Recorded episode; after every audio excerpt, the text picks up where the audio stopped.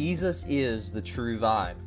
And as the true vine, he calls those that belong to him to abide in him. This week we examine John fifteen, how that Jesus is the true vine and we must abide in him.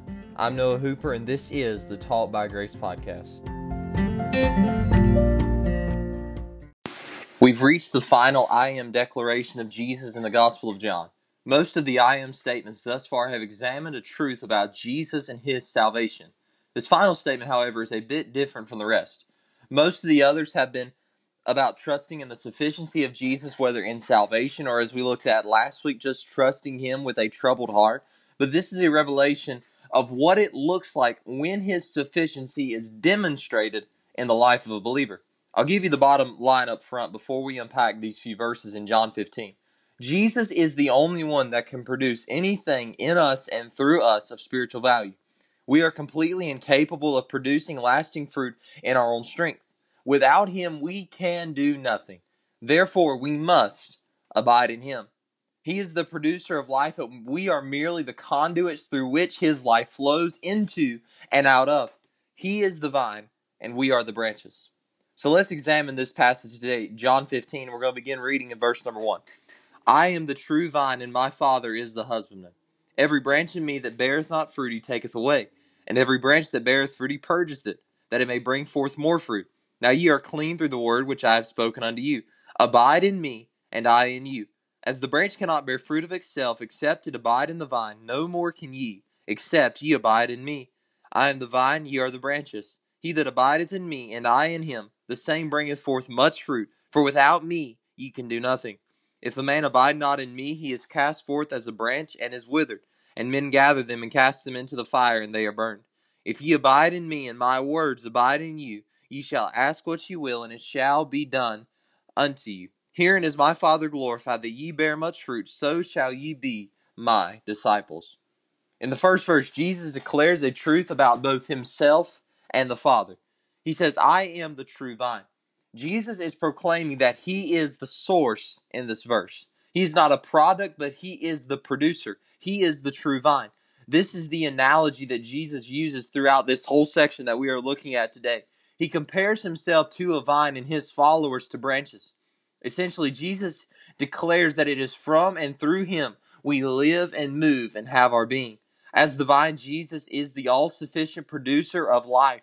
The adjective true declares that he is genuine. There are many who may have come and gone that had proclaimed they could produce and provide life, but they were all nothing but phonies. Jesus unapologetically asserts that he is the real deal. He is the true source of life and vitality. And we'll see more about this as we examine the relationship of the branches to the vine in the moment. But first, notice the uh, relation to the Father to the vine.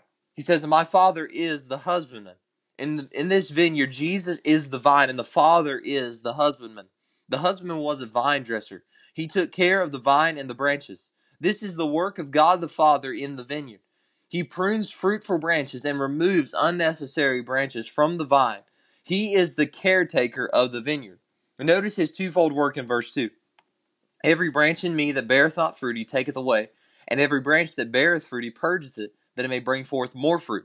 He removes the unfruitful branches and purges or prunes the fruitful branches. Notice the removal of unfruitful branches. No doubt this verse has been taken when he says, every branch in me that beareth not fruit he taketh away. No doubt this verse has been taken to mean by some that those in Christ can lose their salvation if they are not producing a certain amount of fruit. But that is not the purpose of this passage. It is not about security, but about usefulness. The branch is already in him, therefore he cannot be taken out of him. However, if the branch does not produce fruit, it will become less useful for Christ. The Christian that is not bearing fruit becomes useless. As a branch that does not bear fruit, it has no real purpose. This is the point of verse six as well when he says, if a man abide not in me, he is cast forth as a branch and is withered, and men gather them and cast them into the fire, and they are burned. Essentially what Jesus is saying is that those who do not abide in him will not produce fruit. Therefore, they are not of much value to the vine. The branch apart from the vine is utterly useless. It cannot produce fruit because fruit is only produced by the vine producing life through the branch. If the branch is not producing fruit, it is cut off from the vine because it is not providing value. Now, I'll be honest, there are, these are two difficult verses. There are different interpretations that this is about the person who uh, appears to be a believer but is really not, so their end is destruction. Also, this could be about the believer who does not abide in Christ. Therefore, they become useless for the cause of Christ and may eventually result in a premature death. There's a bit of mystery involved in this, but the main point of this is that abiding essential is essential. What Jesus is asserting in this is that if you are in me, you must abide, as we will see further emphasized throughout this passage. So the Father, as the vine dresser, removes the unfruitful branches and prunes the fruitful ones. Notice the latter part of verse two. And every branch that beareth fruit, he purgeth it, that it may bring forth more fruit. The branches that are bearing fruit are purged by the Father. The word purged here gives the same idea of pruning. For instance, every year, my Meemaw asked me to prune back the grapevines. When I first started doing this, she had to lead me into how to do this. And the gist of what she said was, just prune them back as far as you want and they're going to come back. Every year, that's exactly what happens. The grapevines get, get pruned back or cut back, and they grow out with no problem at all. We have to prune the grapevines to remove unnecessary dead branches, because if not, the life of the vine will be going into the branches that produce that do not produce fruit. We have to cut back so those that are producing fruit can grow more. This is what the Father must do with those that produce fruit. He has to purge us and remove that which is unnecessary. Essentially, he takes away that which hinders us from abiding in Jesus. This may not be necessarily sinfulness, which has to be purged, or it could be having our hearts set in the wrong places. He has to purge us because we must abide in Jesus. The Father has to remove that which is unnecessary so that we can abide in Him more. Pruning only comes for that which is growing and has the potential to grow more. He purges us so that we can grow more. Jesus speaks of the purging work of the Father, but also of the cleansing work of His Word in verse three. Now ye are clean through the word which I have spoken unto you. To the disciples he declared that they were clean because of the word he had spoken to them. Pur- pruning or purging is a more aggressive action, but cleansing is gentler. This reveals that we do not always need to be purged, but we are also cleansed through the word that he gives. He washes us and purifies us by his truth. There are a couple of foundational, these are a couple of foundational elements about this vineyard, but what is the purpose of Jesus in this? He calls his disciples to abide in him. Abide in me and I in you. As the branch cannot bear fruit of itself except it abide in the vine, no more can ye except ye abide in me. I am the vine, ye are the branches. He that abideth in me and I in him, the same bringeth forth much fruit. For without me ye can do nothing. It is important to recognize that Jesus does not call the disciples to action in this, but first to abide. He is building up a foundation in their lives that unless they abide, all of their works would be vanity. The truth is that these disciples had much in front of them that they would do. They had much work that they would do. These men would be the leaders of the early church. Peter would preach on Pentecost and three thousand would be saved. Multiple books of the New Testament would be written and countless lives would be changed because of the work God would use these men in. However, before they would ever be able to do any of that, Jesus first asserts to them that an abiding or relationship with him is of utmost importance. His command is simple: abide in me and I in you. This is a practical demonstration of the illustration he was using to describe the vine's relationship to the branch. It is one of union.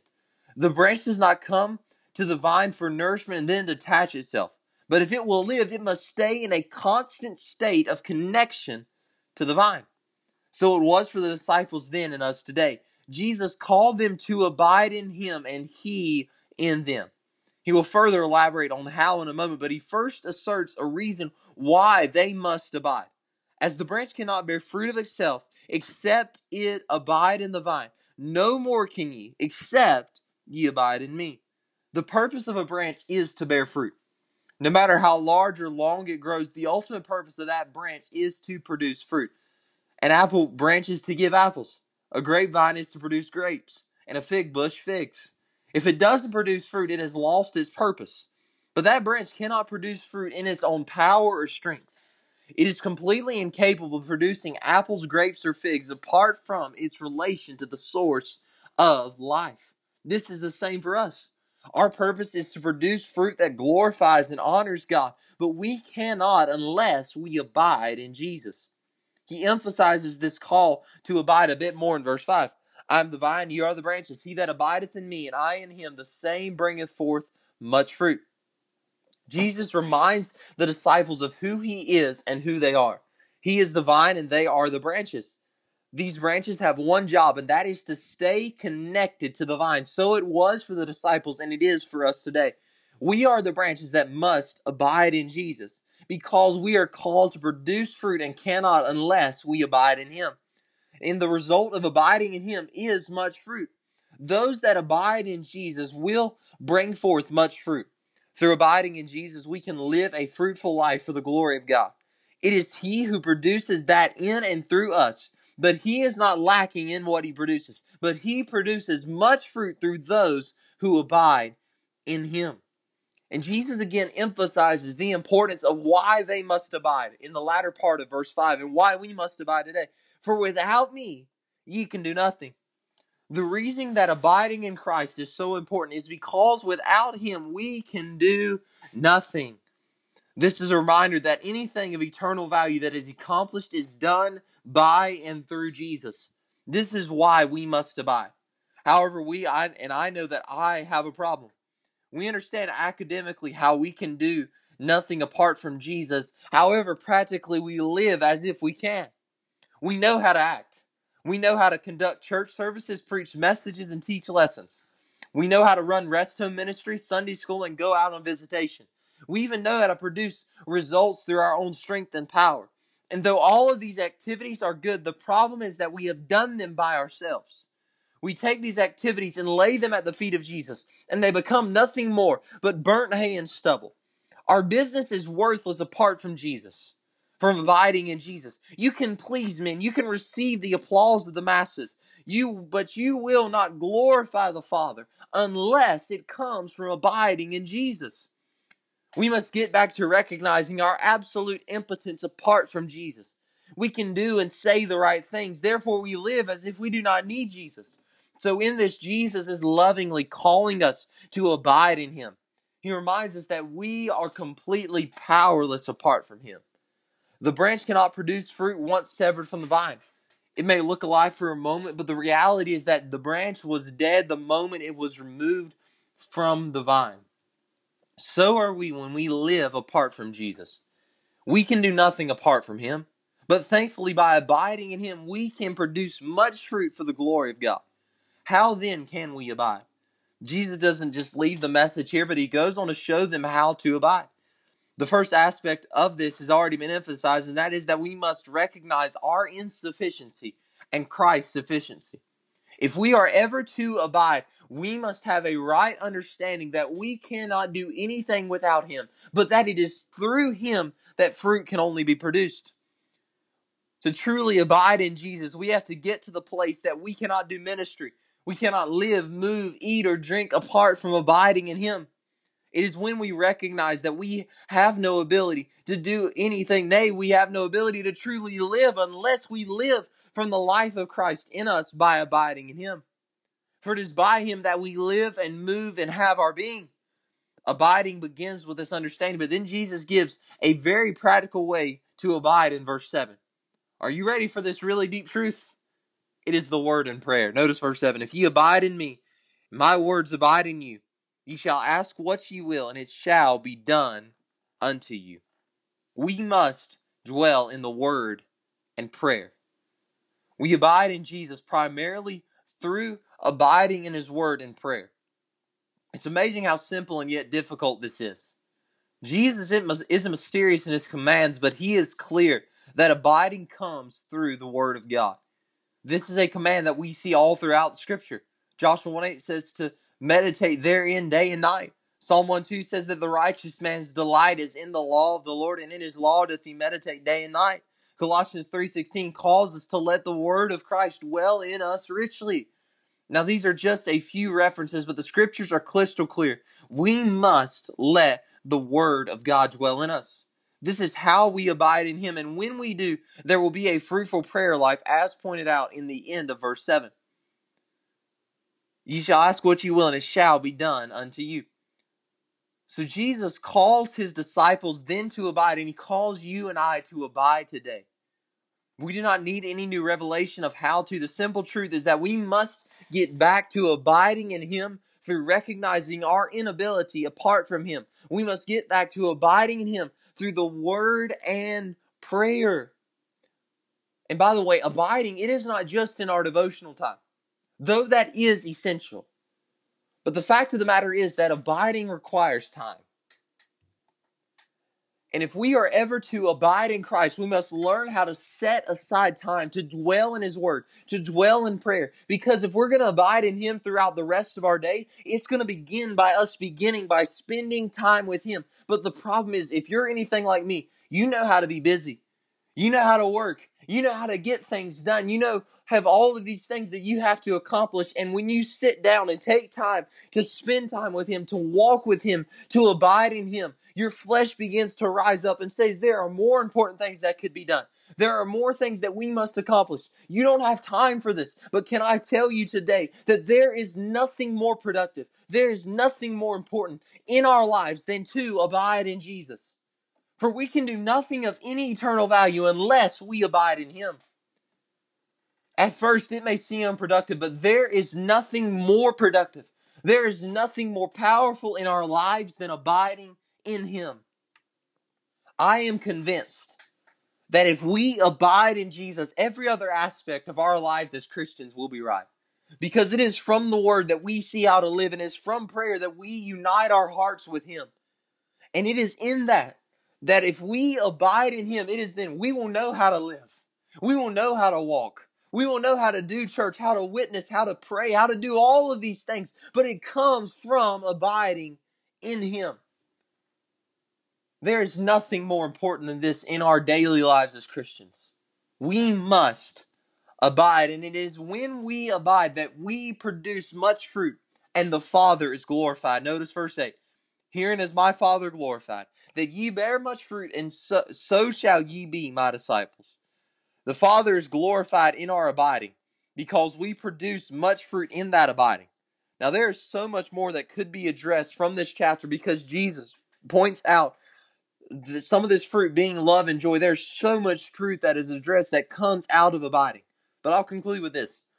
This last I am declaration is a promise that Jesus will produce life through us. We can do nothing apart from him. But in this, Christ reminds us that we don't have to live without him. He tells us, you can do nothing without me. But he says, I am the true vine. He says, I am the source of your life. He is the one that lives in us. He is our life. And he produces this through us. He says, you can't do anything but look at me. I can. I can produce that. I can do this through you. I can produce life through you. We must just abide. Abiding is a lifestyle. It begins with us recognizing we can do nothing. Then we must abide in his word and abide in prayer. There's nothing really more basic than this, but there's nothing more important than this. Because it is from this that everything else comes.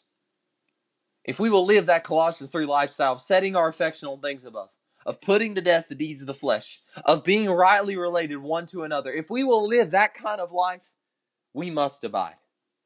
Because it is when we abide that the life of Christ is produced through us and that he uses us to produce much fruit for the glory of God. And by the way, when we abide, that doesn't mean we stop working, but abiding produces work that is worth it. It is from our abiding relationship in Jesus that he produces fruit in us. It is then we can truly live, live for his glory because we come from abiding in him. So this is abiding in Christ because he is the true vine. He produces his life in and through us. So let us abide in him. Thank you for listening to this week's edition of the Taught by Grace podcast.